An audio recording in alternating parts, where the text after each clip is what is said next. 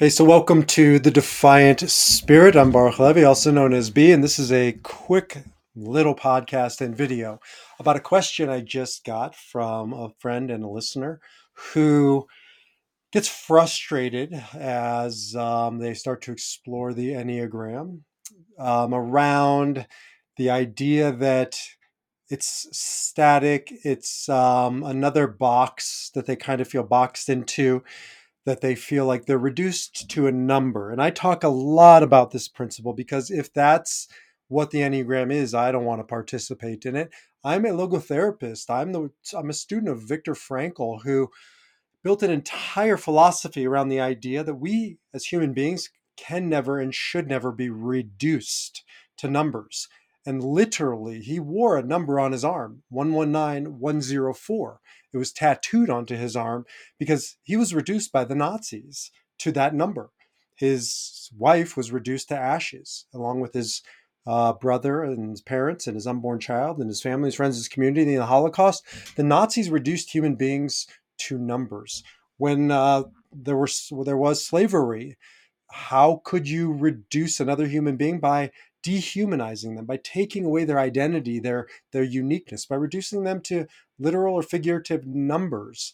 So reductionism is is dangerous. It's dark to reduce another human being to uh, the sum total of their parts to their skin color to their religion to their their uh, their body the way they look blah blah blah. Like there's so many ways we can and we have and we do reduce people. This should not be reductionistic. You should not reduce others and you should not reduce yourself to a number. Their question was, but it feels reductionistic. It feels like I'm reduced if I am a nine, because she happens to be a nine.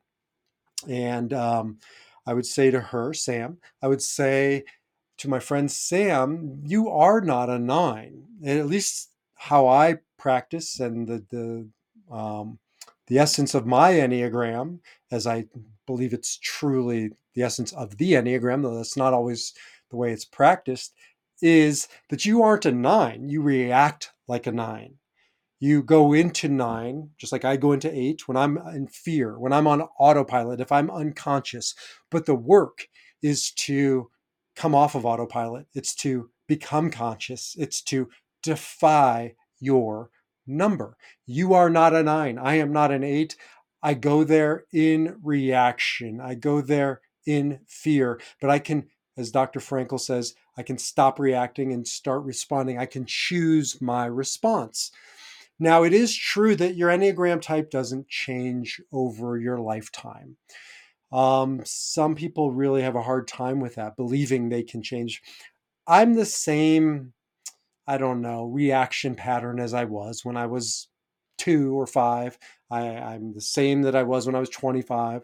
I'm probably going to be the same, you know, when I die at 95 or whatever that magical date is.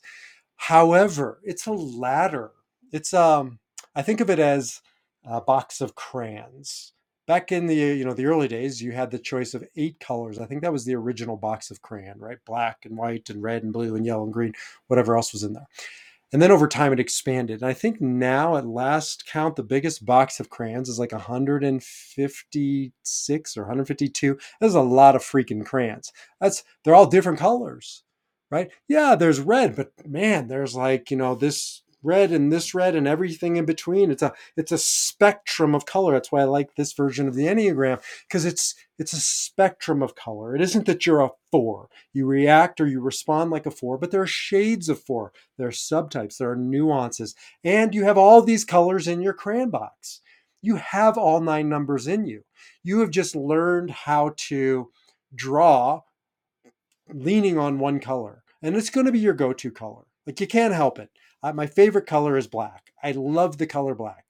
Um, and if, if you're going to tell me black's not a color, it's all colors, then I'll, I'll go to blue. I don't love yellow or orange. Like nothing you can do or say is going to make me love it. Nothing against the enthusiasts in this system, which are orange. I just don't resonate with it. Blue's my color. Black is my real color. Um, so it's going to be my go-to when I draw my eight is my color, but it doesn't mean I always have to go to it. It doesn't mean I can't learn to draw with orange or green or yellow. It doesn't mean I can't access these other types, these other energies, these other personalities. And that's the work of the Defiant Spirit, is to learn how to gain access to all the numbers, to stop just going to the one crayon in the crayon box, by the way. I remember back in the day, right? It was the black crayon, at least for me, that was always worn to the nub. And then you have these perfectly polished, like all of those lime green section was untouched, right? Yellow, untouched. But the black and the blue just worn to the nub, peeled away. That's great. But you also have to, you have the opportunity to draw upon a whole host of colors in a crayon box in the Enneagram and inside of you. And so that's what we're here to do to defy our go to for the one nubby, worn down crayon, for our one nubby version of our personality to that one core type and to learn how to get into the nuances, the layers as we start climbing, ascending the ladder of our type to access the whole circle, to draw upon those numbers, to defy your number, to live your spirit, just like defying that nubby, beat up crayon in the crayon box, right? To um, to defy our number, to live our spirit. If you want more, you can jump over to thedefiantspirit.org.